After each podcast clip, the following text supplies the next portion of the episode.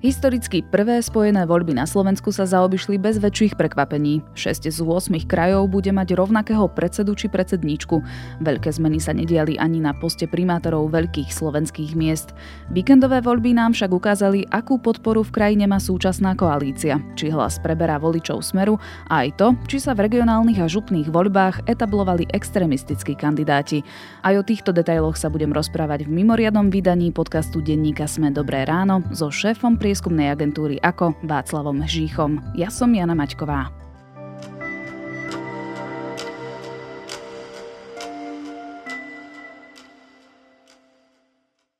Pán Žích, kto je víťaz a kto porazený v spojených voľbách?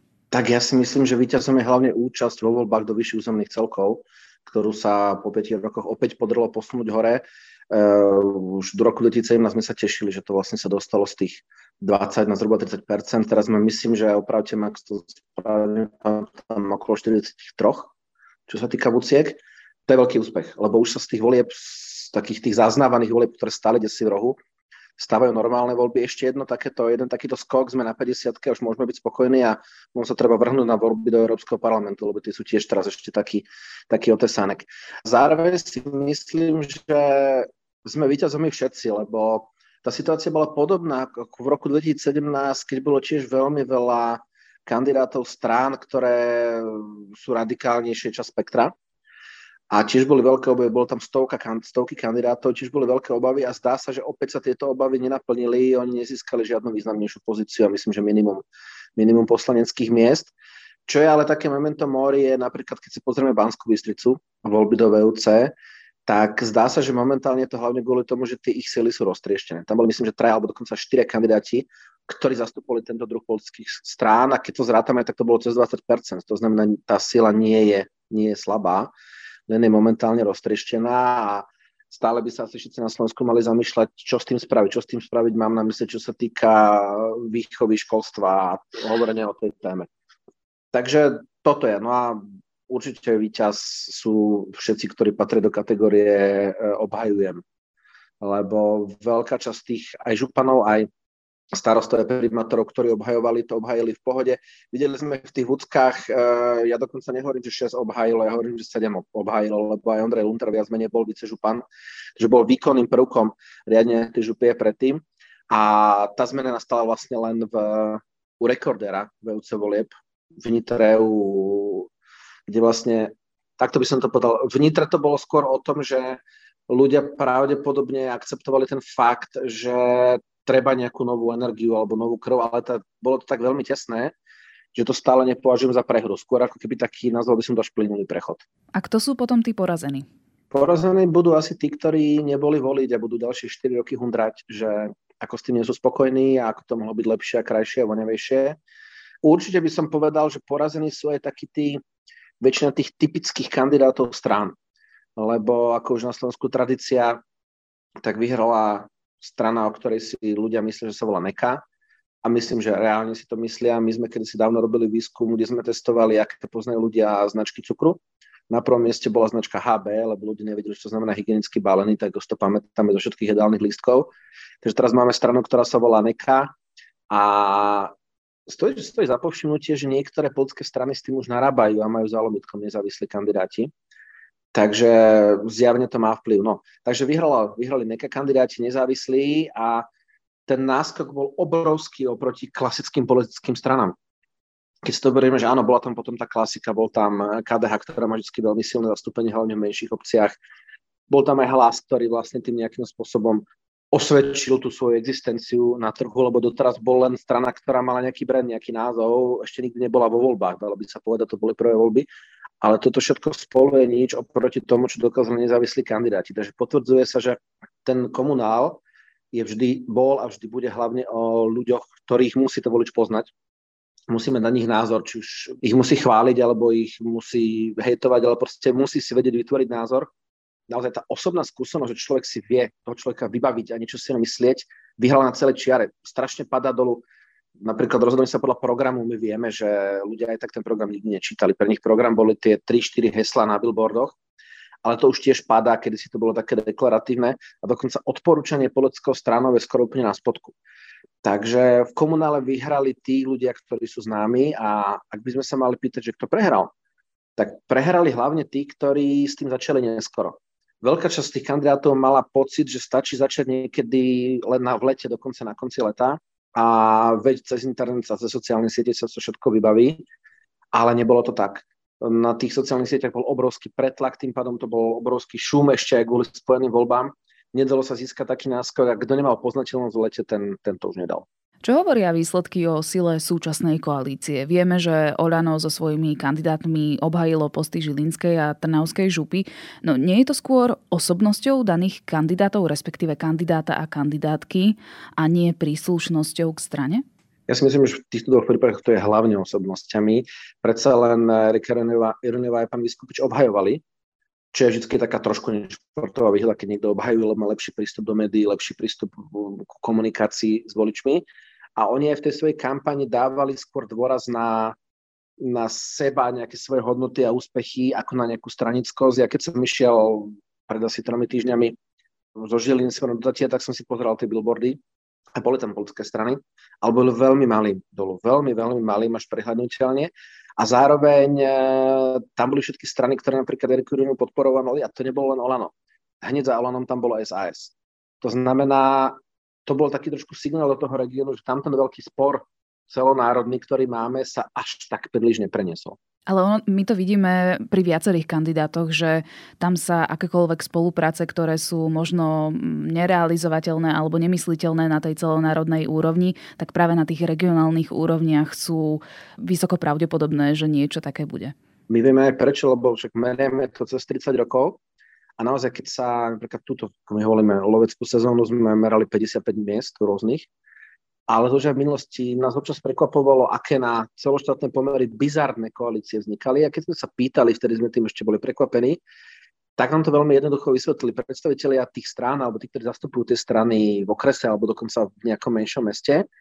Uh, oni k sebe nemajú tak ďaleko ako politici z veľkej politiky a tam padol taký klasický argument, bol to veľmi nesúrodá koalícia troch strán a on povedal, ale my sme spolužiaci zo strednej školy. To znamená, je to, aj tam je to viac o tom osobnom kontakte a o nejakej možno väčšej snahe nájsť nejaký prienik a tým pádom aj šancu, lebo videli sme taký druhý jav, ktorý bol aj v voľbách do VUC, aj v voľbách do orgánov miesta obcí, bolo, že nejakým spôsobom, nechcem povedať, že to prekaučovali, ale boli, boli kandidátky, kde bolo obrovské množstvo kandidátov a potom ten, ktorý vyhral, vyhral s relatívne veľmi malým veľmi malým náskokom, ale vyhral vďaka tomu, že celá tá jeho konkurencia si rozdelila väčšinu. Keď si pozrieme napríklad, neviem, e, miestne voľby, Košice, pán Polaček, 36,79 To nie je väčšina. Ale rozpustilo sa to v konkurencii. Prešol pán Olha, 37,26.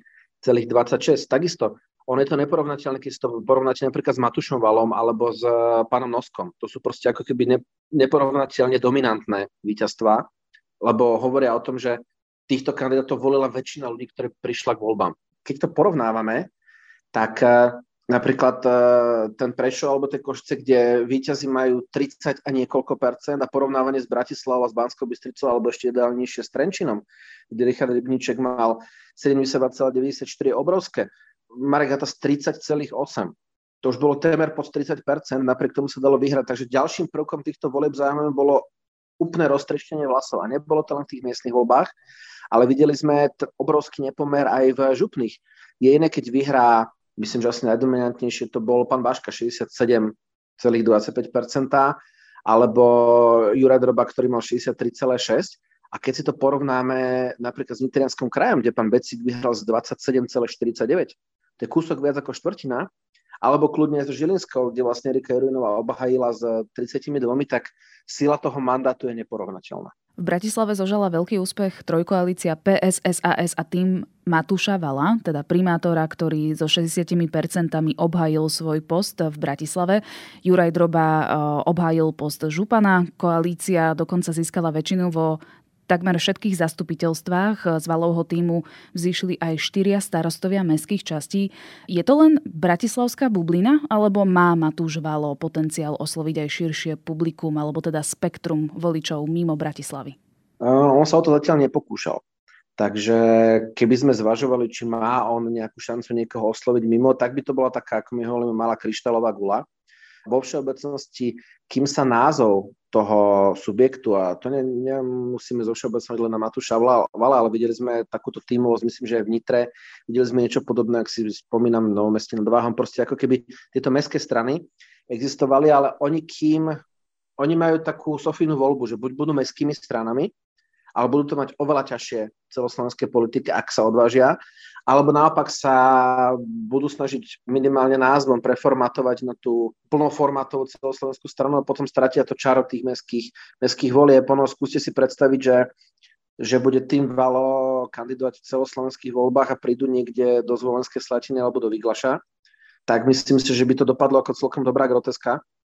A oni, ak majú, chcú mať ambíciu fungovať celoslovenský, tak teraz je ten bod nula, keď musia na tom začať okamžite robiť. Nie keď sa budú blížiť nejaké voľby, či už riadno alebo v skoršom termíne, ale musí začať meniť ten svoj imič, lebo aj, aj v týchto chvíľach vidia ľudia po celom Slovensku o tom, aký veľký úspech, alebo informácie v médiách, aký veľký úspech oni dosiahli v Bratislave, ale tým zároveň dostávajú ďalšie pečiatky Bratislava, Bratislava, Bratislava. A vieme, že to nebýva vždy úplne populárny parameter voličov na celom Slovensku. Spojené voľby mali byť aj akýmsi referendum o hlase a o smere. Hovoria nám výsledky, že hlas preberá silu smeru v regiónoch a že už to nie je len nejaká virtuálna strana, ale už um, je to e, reálna konkurencia v, vo voľbách? Tak ten hlas e, získal nezanedbateľné množstvo, množstvo predstaviteľov v tých e, miestnych voľbách a získal jedného župana.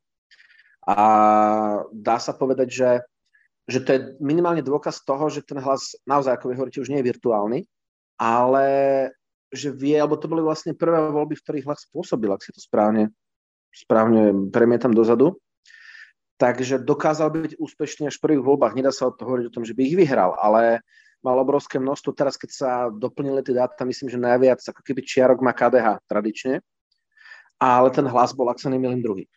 Takže ukázal, že, že to funguje Otázne je samozrejme, iné je porovnávať silu starostu v obci s niekoľko sto ľuďmi, iné je primátor v desiatkách alebo stovkách tisíc meste, ale minimálne ten argument, ktorý zrejme oni občas počúvali, že, že ste len nejaký projekt neexistujúci, ten argument už zrejme fungovať nebude, lebo oni, tí jednotliví predstavitelia, už budú teraz celé volebné obdobie práve s tou cedulkou nominant strany Hlas SD, fungovať a ako keby šíriť tú informáciu ďalej. Plus tým, že majú župana, tak uh, budú vidieť aj v tej ako keby, ja to volám, že veľkoregionálnej politike, čo sa týka VUCček. Ten kandidát eh, hlasu je práve Branislav Becík, ktorý eh, zvíťazil v župných voľbách v Nitrianskom samozprávnom kraji a zosadil, ako ste už spomínali na začiatku, Milana Belicu, ktorý bol ehm, predsedom tohto kraja 21 rokov a práve jeho podporoval Smer. Je to práve taká explicitná ukážka toho, že Smer už to má zrátané a proste pôjde to dolu vodou? Ja by som nikoho stále ešte neodpisoval na základe jedných volieb, ale vy ste spomínali, že vlastne či to bolo referendum, stále sa hovorilo, že by to malo byť referendum o súčasných vládnych stranách alebo o súčasnej vláde. Týmto na 100% nebolo. Alebo nebolo to ako keby takáto spojená téma. Ale určite sa nedal prehliadnúť e, ten súboj Smeru a hlasu. Oni v niektorých e, kandidátkach samozrejme spolupracovali. Takže nebolo to len o Nitrianskom kraji, to bol priamy súboj ako keby kandidátov, ktorý mal nejakú podporu jeden smeru a druhý hlasu. Videli sme to aj v Banskoveckom kraji, kde vlastne hlas podporil kandidáta Ondreja Luntera a na základe toho bol nejakých pár dní alebo týždňov vyzvaný práve smerom, aby sa spojil, aby stiahol tú podporu a podporil ich kandidáta pána Polonyho.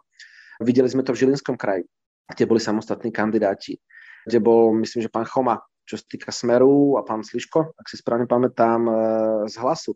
Videli sme to v VUC Košice, kde mali vlastne oddelených. Takže tam bol pán e, Suja za hlas, ten druhý Suja, a bol tam vlastne bývalý primátor Michalovec, pán Zahorčak. Takže áno, to bolo, oni ako keby si tú silu vzájomnú testovali vo veľa lokalitách, aj za cenu toho, že vlastne tu pôvodne dá sa povedať, spoločnú cieľovku si nejakým spôsobom rozdelili. Takže oni si robili také vnútorné vnútorné mini referenda, kde častokrát zrejme nebolo cieľom vyhrať, ale skôr si naozaj testnúť silu. Hovorili sme už aj o tom, že kandidovalo v týchto voľbách veľa zástupcov extrémistov, pravicového extrémizmu, či už je to LSNS republika alebo aj novej strany Národná koalícia.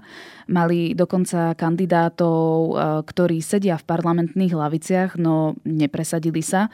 Je to teda znak toho, že voliči nie sú až tak frustrovaní, že by sa utiekali k takýmto kandidátom?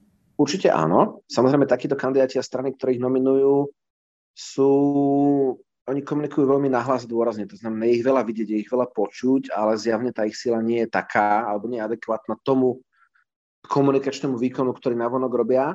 A ono aj, ako sa ukázalo v týchto voľbách, e, byť poslanec parlamentu nie je žiaden benefit. Dá sa vymenovať, ktorí všetci to všade skúšali a viac menej to skoro nikomu nepomadlo Dokonca z niektorých zastupiteľstv vypadli napríklad z Bratislavy starého mesta, vypadli dlhoroční poslanci, ktorí boli komunálni a sú teraz aj v parlamente. Takže ako keby to začalo momentálne byť skôr na príťaž. Najviac hlasov spomedzi všetkých odozdaných hlasov, takmer 2 milióny, získali nezávislí kandidáti. To je tá slávna strana NEKA, ktorú ste ironicky spomínali. Nie je to úplne nový trend. Veľkú podporu nezávislých kandidátov sme videli aj v predchádzajúcich um, župných alebo komunálnych voľbách. Čím to podľa vás je? Kedy si tam tam tí nezávislí kandidáti začínali pred mnohými rokmi ako nejaká alternatíva plnostraninských kandidátiek. Potom sme videli takú fázu, keď uh, niekedy až dlhoroční, napríklad primátori alebo starostovia za HZDS odchádzali do statusu NEKA, aby nejakým spôsobom sa odpojili od negatívneho imidžu tej strany. Videli sme to potom aj pri starostoch napríklad, ktorí kedysi kandidovali za Smer. A ono to trošku tak vyzeralo, že teraz by sa to možno zastavilo, ale máme obrovskú nedôveru v politikov, vo vládnej strany a zrejme tá nedôvera v to politično ako také spôsobila, že ten status neka stále že väčšina považuje za taký bezpečný prístav. Aj keď uh, myslím si, že tí ľudia vedia v tých jednotlivých obciach a mestách, že však on kandidoval za to, za to. A z tých neka kandidátov má aj vyslovenú podporu, vyslovenú podporu na tú tému, že s podporou jednej strany, druhej, tretej, štvrtej, ale určite zdá sa im to bezpečnejšie. Hlavne na tom volebnom lístku je napísaný nezávislý kandidát. To s podporou tam nikdy nie je. Celkom zaujímavou správou je, že najúspešnejšou stranou bola Aliancia s 505 tisíc hlasmi. Je to strana, ktorá zastupuje maďarskú menšinu. Zamieša Aliancia karty aj v nasledujúcich parlamentných voľbách? Tak e, strany zastupujúce občanov maďarskej národnosti a maďarskú menšinu majú už len číselne šancu zamiešať tými kartami vo chvíli, keď sa prestanú deliť. Videli sme to, že vo veľkých voľbách a oni samozrejme majú veľkú úspešnosť už tradične v malých obciach. Preto majú aj veľkú početnosť tých hlasov, lebo väčšinou tá obec, keď tak volí jedného kandidáta po väčšine, lebo sú to nejaké miestne osobnosti a preto to nazbiera aj tie hlasy ale čísla zatiaľ ukazujú, že naozaj budú rozdelení na minimálne dva subjekty, ak nie viac. A hlavne, keď nepresvedčia voličov maďarskej národnosti, že je stále dôvod voliť maďarskú stranu, tak budú mať problém, lebo ten problém je iné, keď v komunálnych voľbách máte súboj kandidáta, ktorý zastupuje Alianciu a treba z kandidáta, ktorý zastupuje Olano, tak tam samozrejme tie občania tej maďarskej národnosti mu to bez problémov hodia. Ale keď pozrieme na veľké voľby, ukázalo sa to vlastne pred dvoma rokmi, v roku 2020, veľká časť e, voličov na tých južných a východných územiach buď nejde voliť, čo my sme vždy ako výskumníci smutní, lebo tieto ako keby národnosti zmiešané oblasti, my sme vždy chválili, tam boli skvelé účasti vyššie ako celonárodný priemer, to už nie je, takže veľa z nich nevie, koho voliť, nejde voliť. A zároveň tam začneme mať čísla už aj iné druhy strán, bolo úplne celého toho diapazonu, kedy si to bol Smer, potom Olano, hlas, dokonca tam fungovalo chvíľku LSNS Republika oni ako keby strácajú motív vo veľkých voľbách voliť stranu, ktorej hlavným programom je zastupovanie maďarskej menšiny.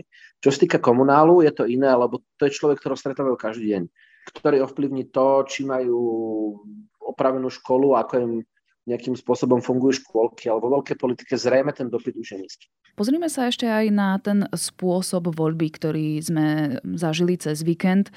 Tá Účasť bola naozaj vysoká, hlavne pre župné voľby, takmer 44%, čo bolo 14% viac ako boli tie posledné. Pre tie komunálne voľby sa to percento účasti znížilo, zdá sa mi, že od 2 alebo 3% na 46%. Jeden taký unikát, ktorý sa viazal na tieto víkendové voľby, bolo, že volebné miestnosti boli zatvorené už o 20. Zatvárali sa už o 20. namiesto 22. hodiny. Mohlo to nejakým spôsobom ovplyvniť výsledok volieb? No našťastie sa tie posledné dva dní začala relatívne taká v úvodzovkách panika a rýchlo sa snažili všetci informovať voličov, že pozrie to len do 8. Ale množstvo ľudí, ja som sa dozvedel pár týždňov pred voľbami a to som mal taký ako ambiciozný pocit, ako do toho vidím. A toto bola ale podľa mňa jednoznačne chyba štátu. Lebo keď sa určí atypický termín, všetci sú zvyknutí roky, rokuce do 10.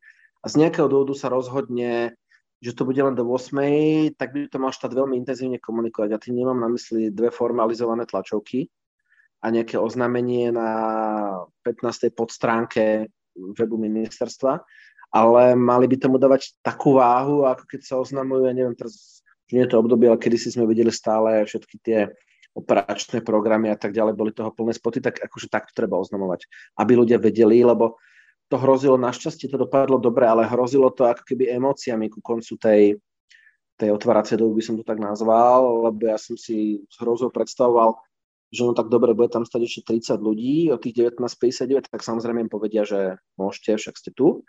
A kým tí odvolia, tak to dojdú ďalší piati. A kto bude teraz ten rozhodca, kto bude ten regulovčík? Volebné komisie nemajú čas ani kompetencie riešiť takéto veci.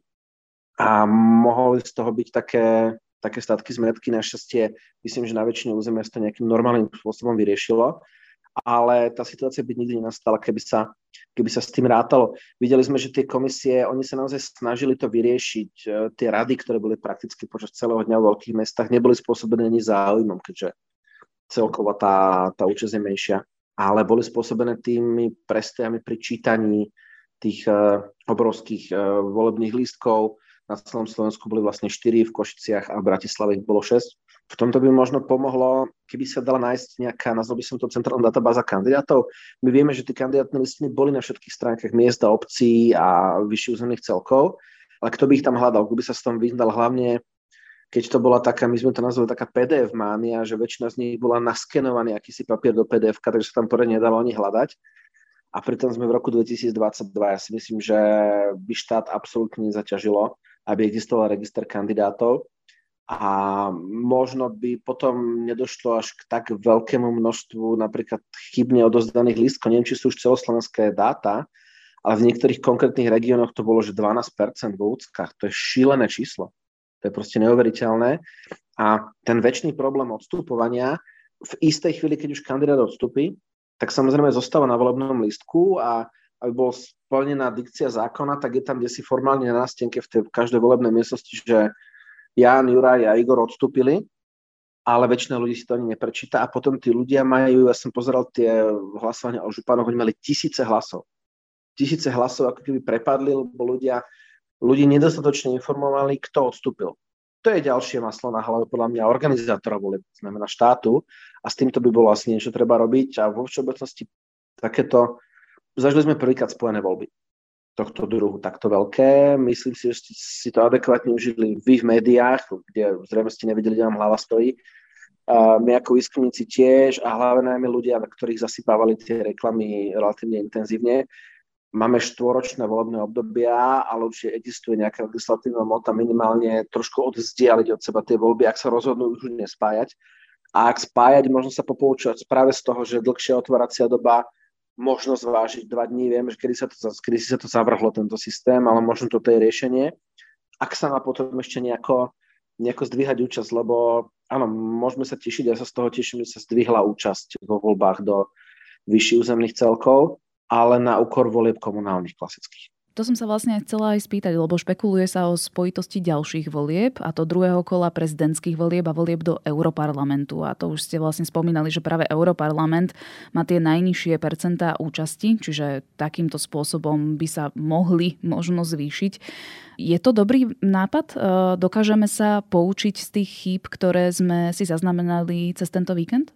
Oni tieto voľby boli veľmi podobné. Vždy sa tam volil nejaký štatutár a nejaký poslanecký zbor či už to boli obce, mesta alebo vyššie územné celky. Pri spájaní volieb, kde budeme voliť prezidentku prezidenta versus uh, našich zástupcov v Európskom parlamente, tam je to iné, lebo jedno je taká viac menej politická voľba, vlastne prezidentské voľby sú najbližšie komunálu, lebo sa určuje, volí sa osobnosť. Tam by možno nedochádzalo až k takému, takému miešaniu. Ja poviem úprimne, veľakrát, keď som išiel okolo tých billboardov, tak som nevedel, či ten človek kandiduje do miestnej časti, do mesta alebo do župy. Tu ten problém nebude, keby sa spojili takéto voľby, ale určite treba dbať na všetky tie poučenia, ktoré, to sa teraz zistili. Výhoda je, že prezidentské voľby sú relatívne veľmi jednoducho vyhodnotiteľné, lebo máte rovnaký, rovnakú ponuku kandidátov na celom Slovensku. Práve voľby do VUCIek a hlavne miestne voľby sú jedny z najčastejšie spracovateľných, lebo máte tisíce rôznych kandidátok všetko sa kontroluje. Takže tam by možno nemuselo tak šialene dlho trvať ani to spracovanie. Tak uvidíme, ako to nakoniec dopadne. Hovoríme o realite, ktorá by mala byť až o rok a pol, ak sa nemýlim. Toľko šéf prieskumnej agentúry ako Václav Žích. Počúvali ste mimoriadne vydanie podcastu Dobré ráno k spojeným víkendovým voľbám. Kompletné výsledky krajských aj komunálnych volieb nájdete v našich textoch na sme.sk. Ja som Jana Maťková a počujeme sa v riadnom dieli Dobrého rána už zajtra.